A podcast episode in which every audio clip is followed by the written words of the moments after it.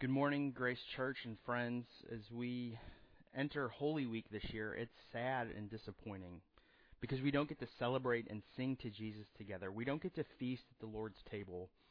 We don't get to hug and hold one another. We don't get to have the children help lead us in the worship of King Jesus by waving their palm branches, singing Hosanna in the highest. There's a quote in the front of your bulletin by Iain Duguid that says, It's often in the land of affliction that the Lord makes us fruitful in ourselves and in the lives of others around us. We typically want God to make us into fine decorative china plates, which sit comfortably in a glass cabinet being admired by everyone. Instead, God makes us into serviceable water pitchers that get chipped and scratched and dented through repeated use. This is how our sufferings produce endurance, character, and hope in us. It's also how he makes us useful to others around us who have their own sufferings and difficulties to endure. In this moment of affliction, Jesus is at work in us, even now, and he can use these sufferings to make us more like him. He may be allowing us to be chipped and scratched and dented right now so that we might grow in endurance and character and hope in the risen and reigning Jesus. This is the model that Jesus sets for us that the way up is down, that life comes through death. It's through Jesus' sacrifice, through his being chipped and scratched and dented and killed, that he rescues us in our desperation and makes us his dearly loved children. We can have confidence this morning that God isn't going to waste this season. So please take a few moments to prepare to worship him now. Wherever you find yourself, quiet your heart to come before him now. Our call to worship this morning is from Zechariah 9 9. Please join with me wherever you are. Rejoice greatly, daughter Zion. Shout, daughter Jerusalem. See, your king comes to you, righteous and victorious, lowly and riding on a donkey, on a colt, the foal of a donkey. Now let's confess what it is we believe together using question one from the Heidelberg Catechism. Christian, what is your only comfort in life and death? That I am not my own, but belong, body and soul, in life and in death, to my faithful Savior Jesus Christ.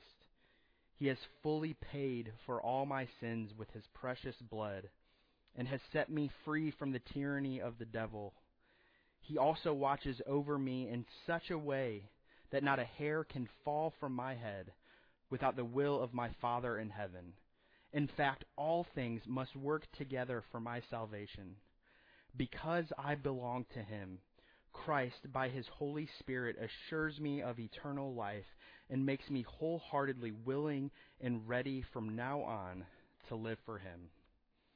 Please join your hearts with me as we come before our God in our prayer of adoration. Please pray with me.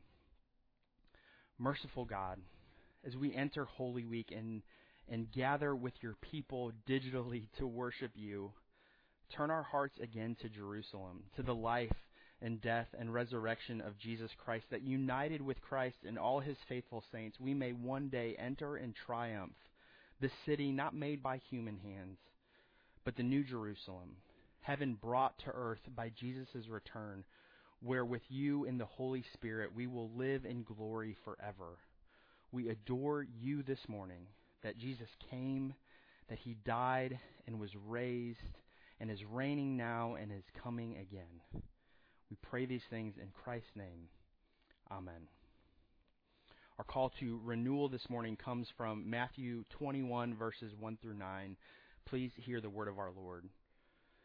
As they approached Jerusalem and came to Bethphage on the Mount of Olives, Jesus sent two disciples, saying to them, Go to the village ahead of you, and at once you will find a donkey tied there with her colt by her. Untie them and bring them to me. If anyone says anything to you, say that the Lord needs them, and he will send them right away. This took place to fulfill what was spoken through the prophet. Say to daughter Zion, See, your king comes to you, gentle and riding on a donkey, on a colt, the foal of a donkey. The disciples went and did as Jesus had instructed them. They brought the donkey and the colt and placed their cloaks on them for Jesus to sit on. A very large crowd spread their cloaks on the road, while others cut branches from the trees and spread them on the road. The crowds that went ahead of him and those that followed shouted, Hosanna to the Son of David! Blessed is he who comes in the names of the Lord. Hosanna in the highest. Hosanna means, Lord, save us. That's what we need this morning.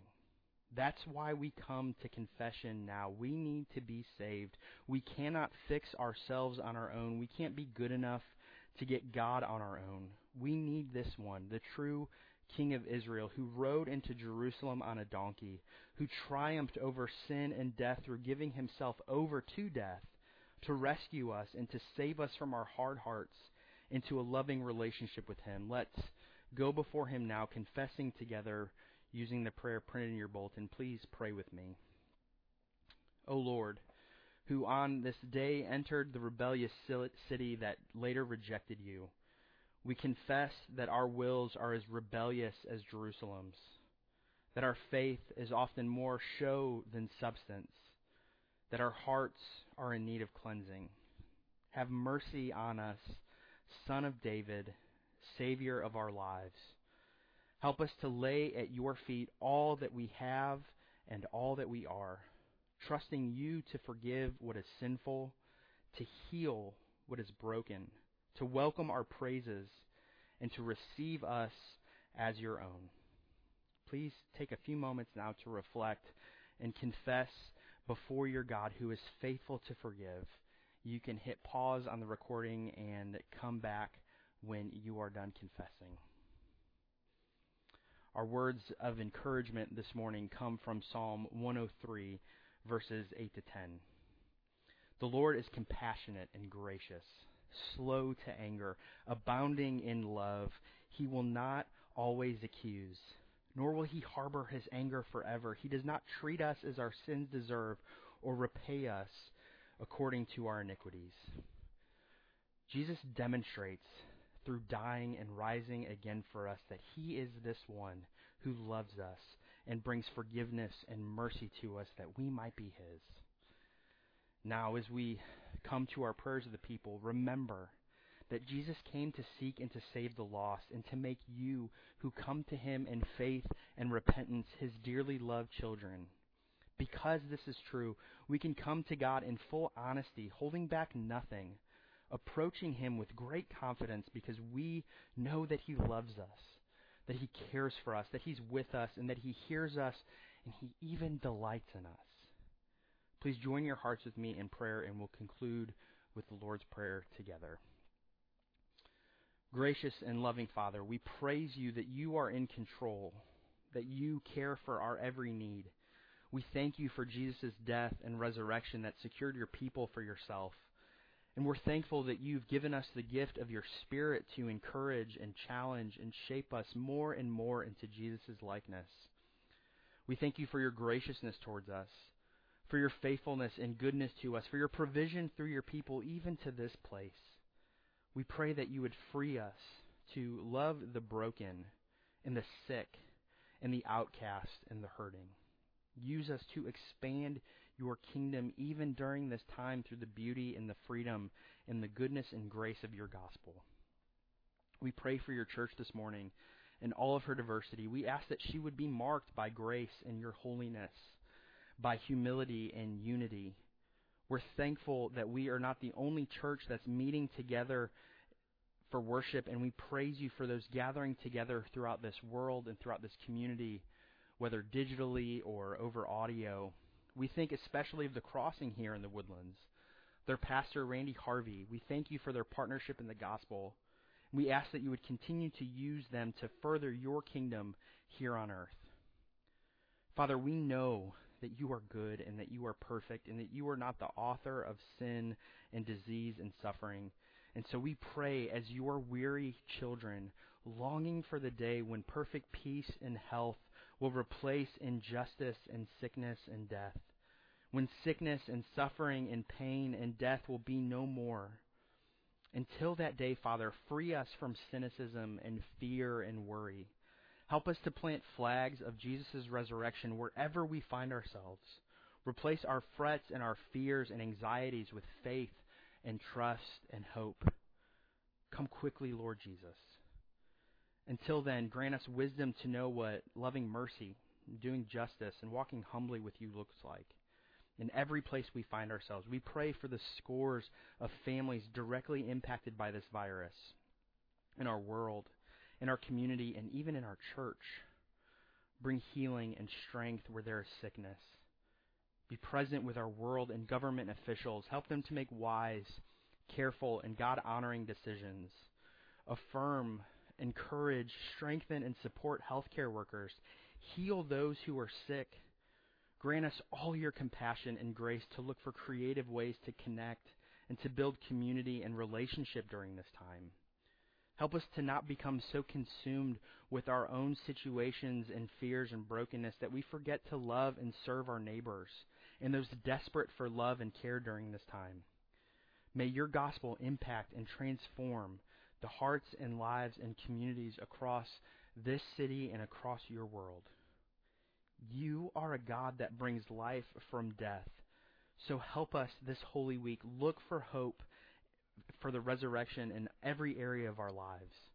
We ask that we would take hold of your vision for your kingdom and that we would labor to love our neighbors and to seek the good of those around us. We ask that you'd hear us now as we pray the prayer that your Son taught us, saying, Our Father, who art in heaven, hallowed be thy name. Thy kingdom come, thy will be done, on earth as it is in heaven.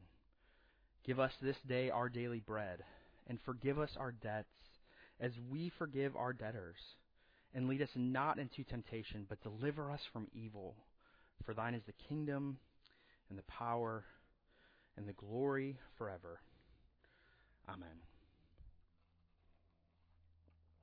This morning, as we continue our series on Joseph, we come to chapter 41. Joseph has been enslaved and in prison for 13 years, and it's been two years since chapter 40 ended.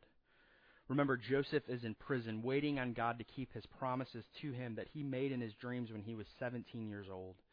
He's waiting and suffering in the shadows and holding out for hope, even though his circumstances are shouting at him, Just give up. Everyone has forgotten about you. Your family has. Your, the cupbearer has forgotten about you, and so is God. But Joseph knows that God is present with him. And he remains faithful to God, and he relies upon him even in the shadows of his life. And this week we'll see that as quickly as things went poorly in Joseph's life 13 years ago, his life is going to have this dramatic turnaround in the blink of an eye. In God's providence and timing, Joseph is going to go from lowly foreign prisoner to second in command of all of Egypt in the matter of moments. So, the question before us this morning, whether we are in the pit experiencing famine, in the shadows of life, and discouragement and loss and suffering, or whether we're riding high from the successes of life and we're experiencing great joy and excitement, where do we turn for life and wholeness? Are we looking to and relying and resting upon God in both the highs and lows of life? Let's turn to our text for this morning I'm going to read all of Genesis 41, all 57 verses. Uh, remember, this is God's word given for His glory and for our good. So please follow along with me as we look at God's word together. When two full years had passed, Pharaoh had a dream. He was standing by the Nile when out of the river there came up seven cows, sleek and fat, and they grazed among the reeds. After them, seven other cows, ugly and gaunt, came up out of the Nile and stood beside those on the river bank. And the cows that were ugly and gaunt ate up the seven sleek, fat cows. Then Pharaoh woke up. He fell asleep again and had a second dream. Seven heads of grain, healthy and good, were growing on a single stalk. After them, seven other heads of grain sprouted, thin, scorched by the east wind. The thin heads of grain swallowed up the seven healthy, full heads. Then Pharaoh woke up. It had been a dream. In the morning his mind was troubled, so he sent for all the magicians and wise men of Egypt. Pharaoh told them his dreams, but no one could interpret them for him. Then the chief cupbearer said to Pharaoh, Today I am reminded of my shortcomings.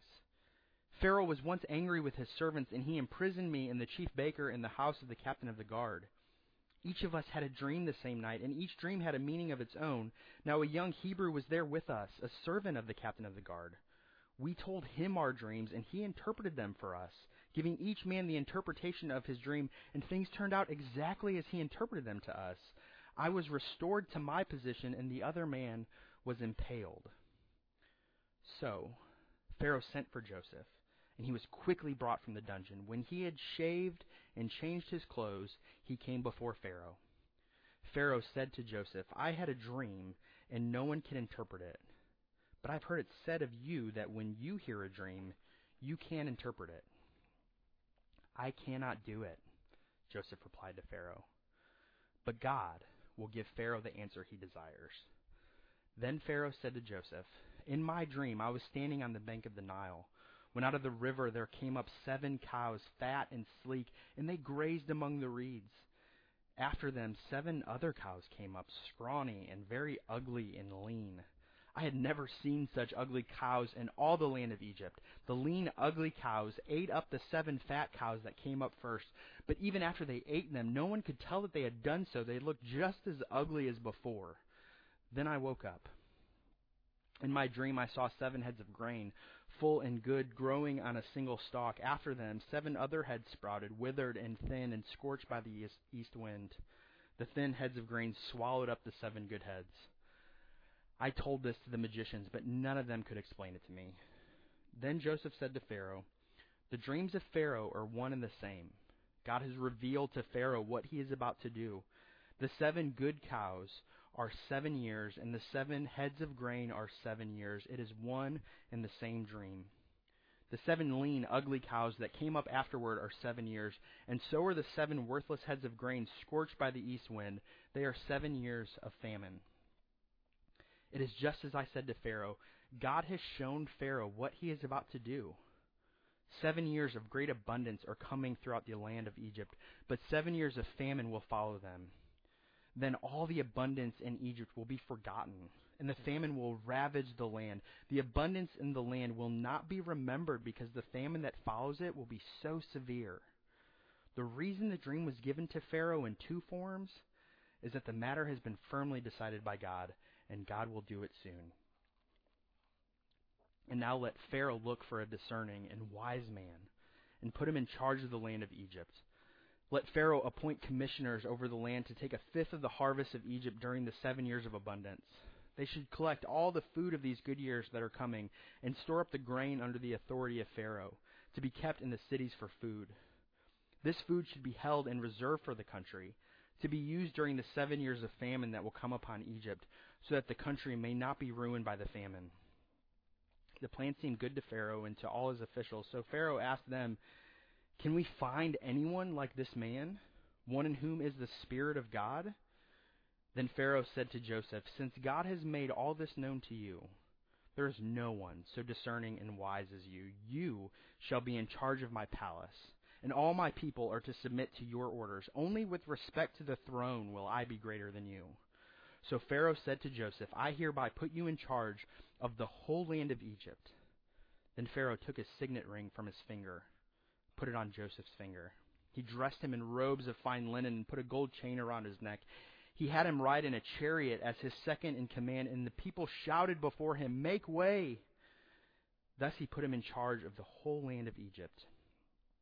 Then Pharaoh said to Joseph, I am Pharaoh but without your word, no one will lift hand or foot in all Egypt. Pharaoh gave Joseph the name Zaphenath Paneah, and gave him Asenath, daughter of Potiphera, priest of On, to be his wife. And Joseph went throughout the land of Egypt. Joseph was thirty years old when he entered the service of Pharaoh, king of Egypt, and Joseph went out from Pharaoh's presence and traveled throughout Egypt. During the seven years of abundance, the land produced plentifully. Joseph collected all the food produced in the seven years of abundance in Egypt and stored it in the cities. In each city, he put the food grown in the fields surrounding it. Joseph stored up huge quantities of grain like the sand of the sea. It was so much that he stopped keeping records because it was beyond measure. Before the years of famine came, two sons were born to Joseph by Asenath, daughter of Potiphera, priest of On. Joseph named his firstborn Manasseh and said, It is because God has made me forget all my trouble in all my father's household. The second son he named Ephraim and said, It is because God has made me fruitful in the land of my suffering. The seven years of abundance in Egypt came to an end, and the seven years of famine began, just as Joseph had said. There was famine in all the other lands, but in the whole land of Egypt there was food. When all Egypt began to feel the famine, the people cried to Pharaoh for food. Then Pharaoh told all the Egyptians, Go to Joseph and do what he tells you. When the famine had spread over the whole country, Joseph opened all the storehouses and sold grain to the Egyptians, for the famine was severe throughout Egypt. And all the world came to Egypt to buy grain from Joseph, because the famine was severe everywhere. Please pray with me. Father, we thank you for your love and your goodness. We thank you for your grace to us, for your kindness to us. We praise you for your word, for your providence, for the way that you worked in the life of your people and creating them and calling them to yourself and saving and rescuing them from famine, for keeping your promises to them and to us. Father, we thank you for Jesus.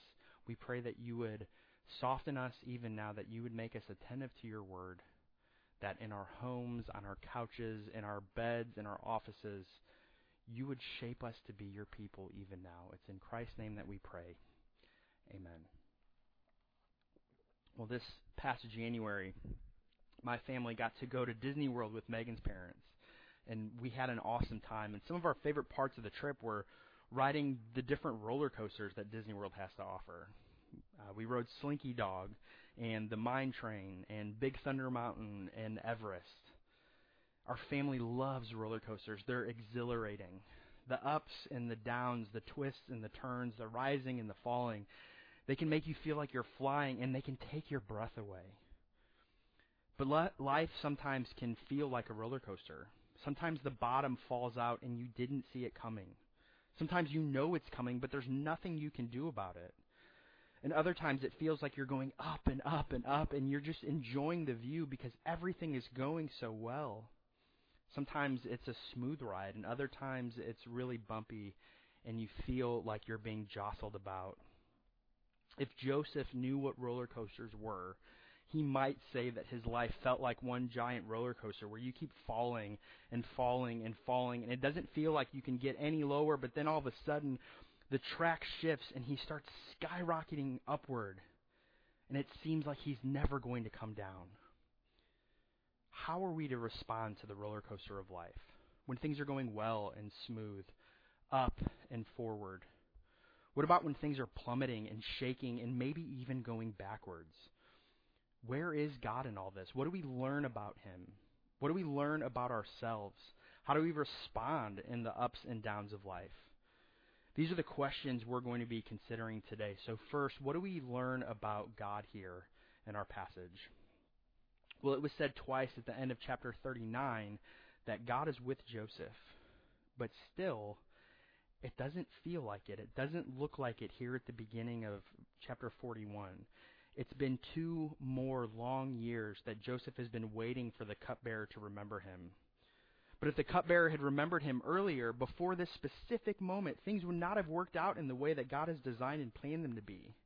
Maybe Joseph rises to power, but not in Pharaoh's circle.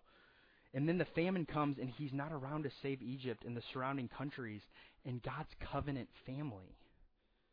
So we're, we're reminded yet again that God is present and he is at work, even when it doesn't look like it. Joseph is languishing in prison, and then we read that God sends Pharaoh a dream. And Pharaoh is so unsettled and troubled by these dreams that he calls all his specialists in to help him the magicians, the wise men, the dream experts. But none of them can interpret the dreams for him. And then lo and behold, happy accident, right? The cupbearer is there.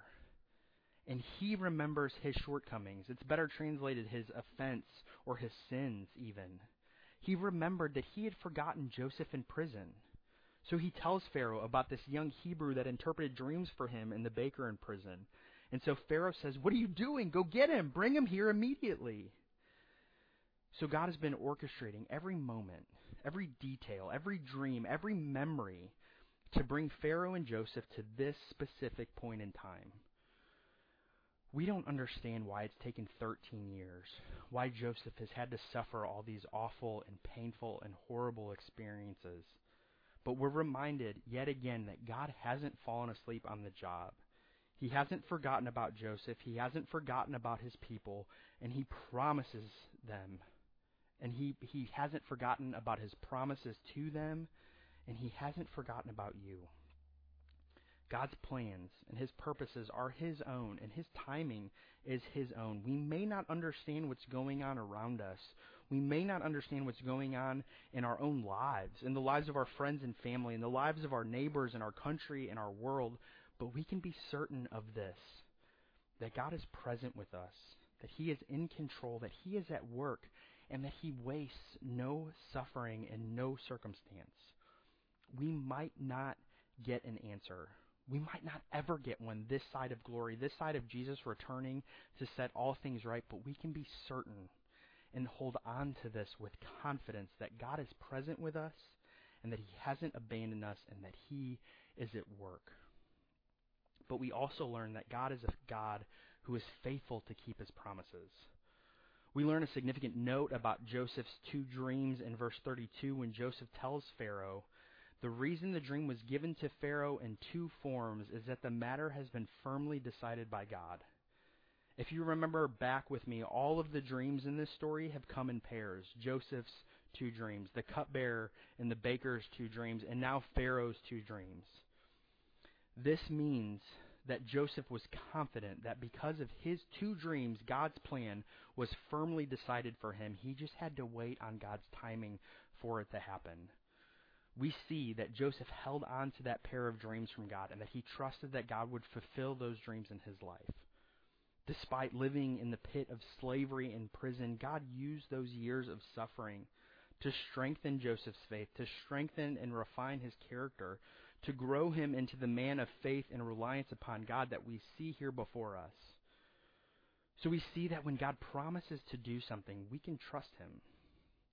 Now we need to make a brief aside here to remind us we aren't Joseph. God hasn't revealed the future to us about our individual lives and circumstances. Joseph is in the pit, living in the shadows, and God brings him out of it and restores him and gives him great success and power and wealth and influence.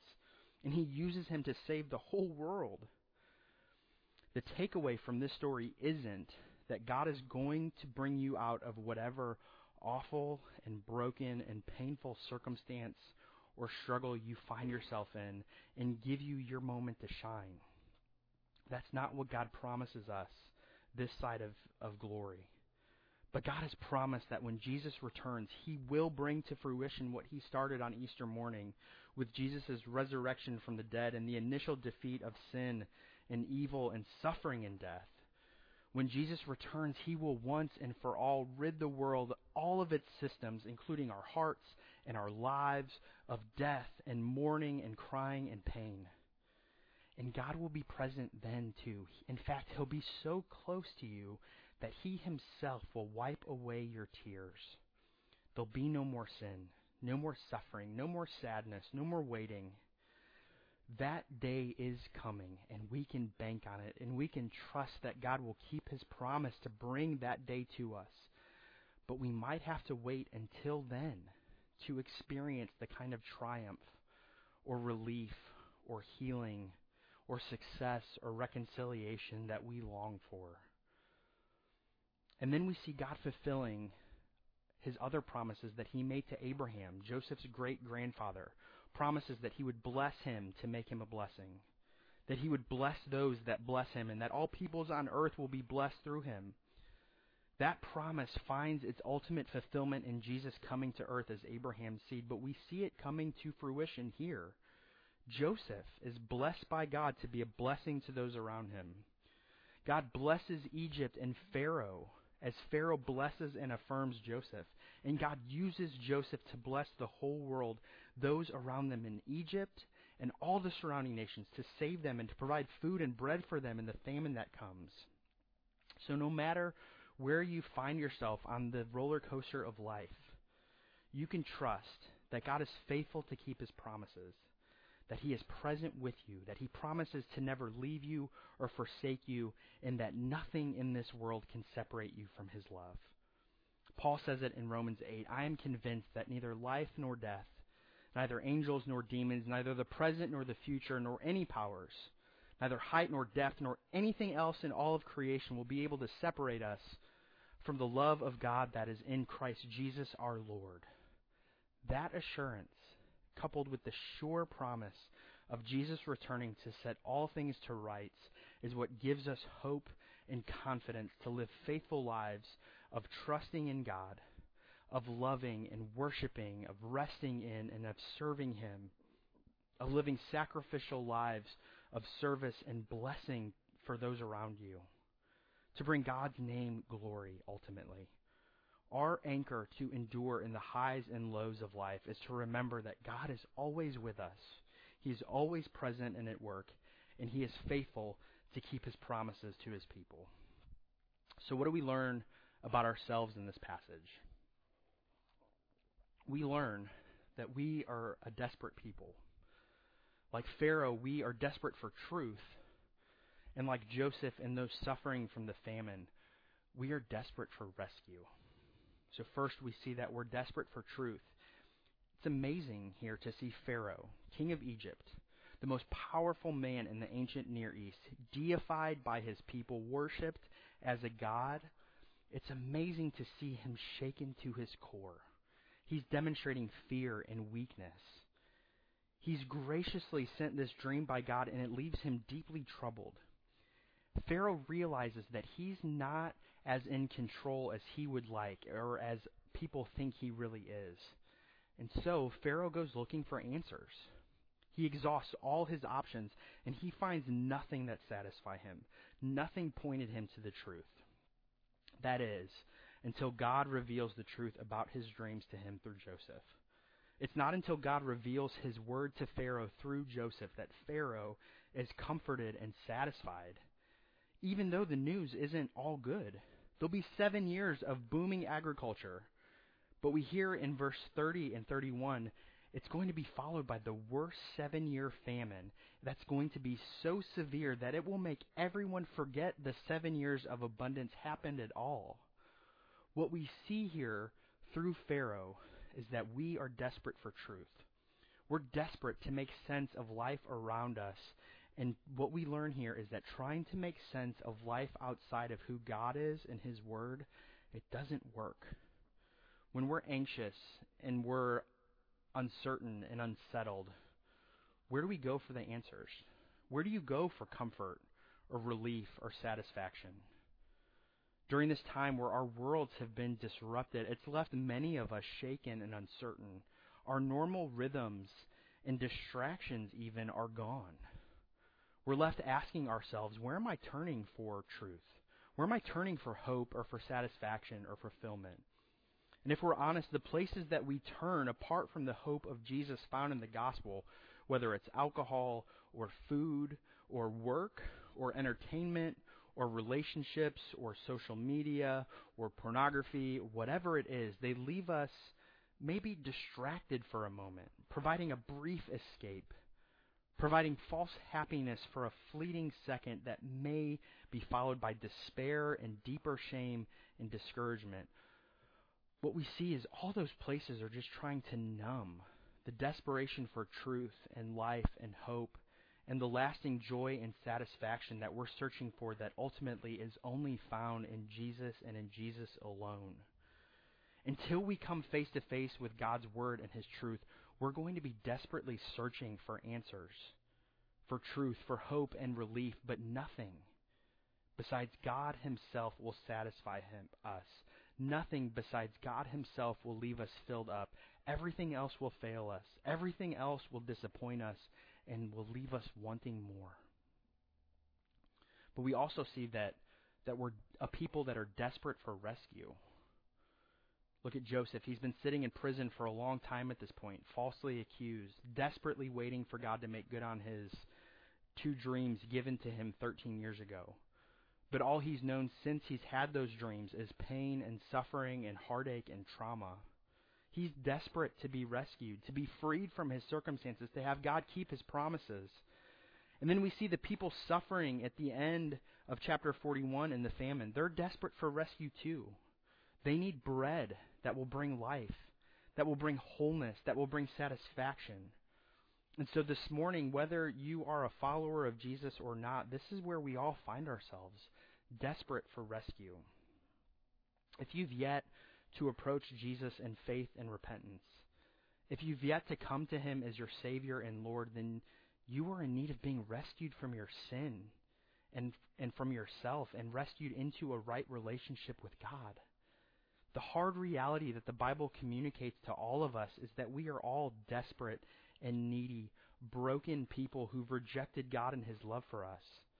The bad news is that we are sinners who have rejected God. We've all decided, I know what's best. I know what's true. We've taken God off the throne and we've put ourselves there. We get to decide what is good, what is important, what is meaningful, what is true, what is life giving, what is right, and what is wrong. We've exchanged the truth about God for a lie, and we look for life and satisfaction and meaning and happiness and pleasure and comfort and success and relief in a whole host of places. We mentioned some earlier work, wealth, success, our possessions, our appearance, our beauty, power, acclaim, sex, relationships, family, escape, drugs, alcohol, whatever it is. But the harsh reality is those things, although some are very good, if they become ultimate things for you, if those are the places you go for worthiness, for love, for significance, for meaning, for truth, for life and wholeness, those things have become idols. And those things will fail you. They will disappoint. They can be taken away. They can fade. Searching for life and love and significance in those things and putting ultimate meaning and putting your identity in anything apart from Jesus, it will leave you empty. It will leave you grasping for more. You'll find you can never get enough. You always need more. And that sounds like bad news, and it is, but it's really good news too. If you don't know that you're sick, you'll never go to see a doctor and be made well. If you don't know that you're lost, you'll never let yourself be rescued. And it's the same with the good news of the gospel. If you don't know that you're broken and sinful, you don't know that you need a Savior. But the good news of the gospel is that Jesus came and by his perfect life and obedience to God and through his sacrificial death on the cross, he took the punishment for all of our sin. He paid the penalty that we all deserved.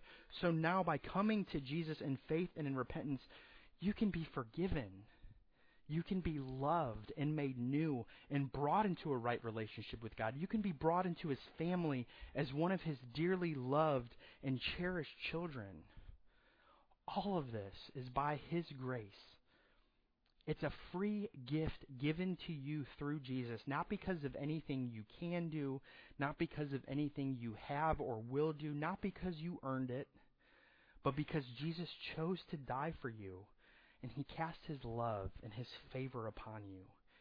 It's only when you come to Jesus that you'll find joy in life and significance and hope and satisfaction and a love that is lasting, that will not fade, that will not fail you, that doesn't trick you, that doesn't shame you or manipulate you. It's only in Jesus where you're loved and accepted, not based on your goodness or your badness, not based on your performance or your success or your failures, but solely you are loved because of God's goodness and grace demonstrated to you through the life and death and resurrection of Jesus. If you're a believer this morning, you know that rescue. But the reality is is each and every one of us, no matter who we are or where we are, we are all weary from the effects of the fall on our lives from the disappointments and the struggles, from the sicknesses and the weaknesses and the failures and hurts and discouragements, from the brokenness and the wounds and the pain and the suffering and the scars we've experienced. We've hurt those around us and we have been hurt by those around us. We are all desperate for the ultimate rescue that we mentioned earlier that will come when Jesus returns and sets the whole cosmos to rights. When he will undo all that is sad and broken and wrong and will rid the world once and for all of pain and suffering and sickness and sadness and sin and death. We're all desperate for resurrection, for renewal, for Jesus' return and his ultimate rescue. But until that day, we're called to wait. And so, how do we wait and live in the ups and downs of life? How do we wait and live when things are going well, when we're rising to power and acclaim and success like Joseph here? And how do we wait and live when famine comes, when we're stuck in our homes for months on end, when relationships are strained and torn, when our jobs and our financial security are threads that are being pulled apart? When things are going well, which is hard to imagine right now, but when you're on the upturn, when it seems like things are firing on all cylinders, like it like it seems for Joseph here. I mean, look at him. He's he's elevated. He's rescued from prison. He's given power and authority to rule and to reign. The most important person in the world is recognizing and affirming his talents and gifts and is rewarding him with great generosity, with new clothes, with new status, with a new ring, with a new chain, with a new name, a new wife, and the whole world is bowing before him. How might you react? Well, how does, how does Joseph react here? How might you be tempted to react to Pharaoh when he says, I heard when you hear a dream, you can interpret it. You can imagine a scenario, I think if we're honest, where you might puff out your chest, where you say, You're right, Pharaoh. I'm pretty gifted. I'm pretty great. I did those things. You're right. Now listen to this. But what does Joseph do? Look at verse 16. He says, I cannot do it. Not very encouraging to Pharaoh, is it, at this point? But then Joseph continues, I cannot do it, but God will give Pharaoh the answer he desires. Meaning, God will give an answer that will bring you peace, Pharaoh, that is about your well being. Joseph doesn't lay claim to his gifts, he doesn't lay claim to his successes. He doesn't boast in himself and take the credit. He immediately points back to God. I cannot do this, but God can and he will. And he reveals his trust and reliance upon God when he says in verses 25 and 28, God has revealed to Pharaoh what he is about to do. And in verse 32, the business of the seven years of plenty and the seven years of famine, they've been decided by God. He's the one in control, and He's going to do it. So when things are going well, when you're at the top of the roller coaster, as it were, remember who put you there. Remember who's in control. Remember it's all of God's grace, and as quickly as success and acclaim comes, they can leave just as quickly. Famine might come. And when famine comes, when loss and discouragement and hopelessness and defeat are banging on the door, what do we do? We, like the people in the story, need to go to the place that will bring us life. We need to go to the one who has the bread that will bring us life. In your desperation, don't look elsewhere. Don't look to your idols. Don't look for truth in life and bread apart from God. Go to the greater Joseph. Go to the Son of God, the Lamb of God that takes away the sins of the world, the true bread of life. Go to him for true food. Go to him and get the bread of life that he gives. That bread will not spoil or fade or disappoint, but it will satisfy the hunger pains that you feel for love and acceptance and satisfaction and wholeness. The awesome thing about this bread is that we don't have to pay for it like the bread that Joseph provided. This bread has been paid for by Jesus himself. He has suffered and died on the cross, and he rose to power, and he sits not at the right hand of Pharaoh, but at the right hand of God the Father Almighty in his resurrection and ascension, and he reigns over every square inch of creation right now and forever. And this one offers you his bread he offers you himself. This Jesus can put an end to the famine of your life and give you the one thing that you long for, the one thing that you've been searching for, the thing that you are actually hungry for. This Jesus freely gives you himself. And in his love and favor and forgiveness and mercy, he invites you to come to him and rest in him. Isaiah 55, 1 to 3 says this Come, all you who are thirsty, come to the waters, and you who have no money, come and buy and eat. Come buy wine and milk without money and without cost. Why spend money on what is not bread, and your labor on what does not satisfy? Listen, listen to me, and eat what is good, and you will delight in the richest of fare. Give ear and come to me. Listen that you may live in the ups and downs of life. Come and feast on the only bread that will satisfy you and bring you life and wholeness and rest. Come feast on Jesus this Holy Week. He's come to seek and to save the lost, and he accomplishes this on Good Friday, and he begins his ultimate endeavor of making all things new on Easter Sunday. Come and see if he's good. See if he's present. See if he keeps his promises see if he really can rescue you. Grab a hold of his bread that he gives you.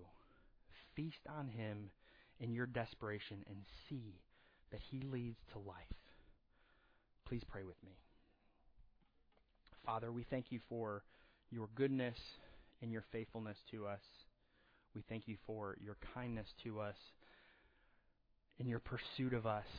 We thank you that you are present and with us, that you keep your promises, that you are faithful to your word and to your people, that you do not give up on us even though we give up on you all the time. We thank you for sending Jesus. We thank you for his life and his death and his resurrection, for his ascension, for the fact that he is in charge over all of creation even now. Father, soften us Help us to give ourselves over to you. Help us to look to you, to love you, to trust in you, to rest in you, and to turn to you, and to give you away to those around us. To offer the bread of life that we have tasted and seen to a world desperate for rescue. It's in Jesus' name that we pray. Amen. Now receive the Lord's benediction. May our Lord, whose arms were spread on the cross to embrace the whole world, help us this week to take up the cross and follow him. Now let us go forth to serve this community and the world as those who love our Lord Jesus Christ. Thanks be to God.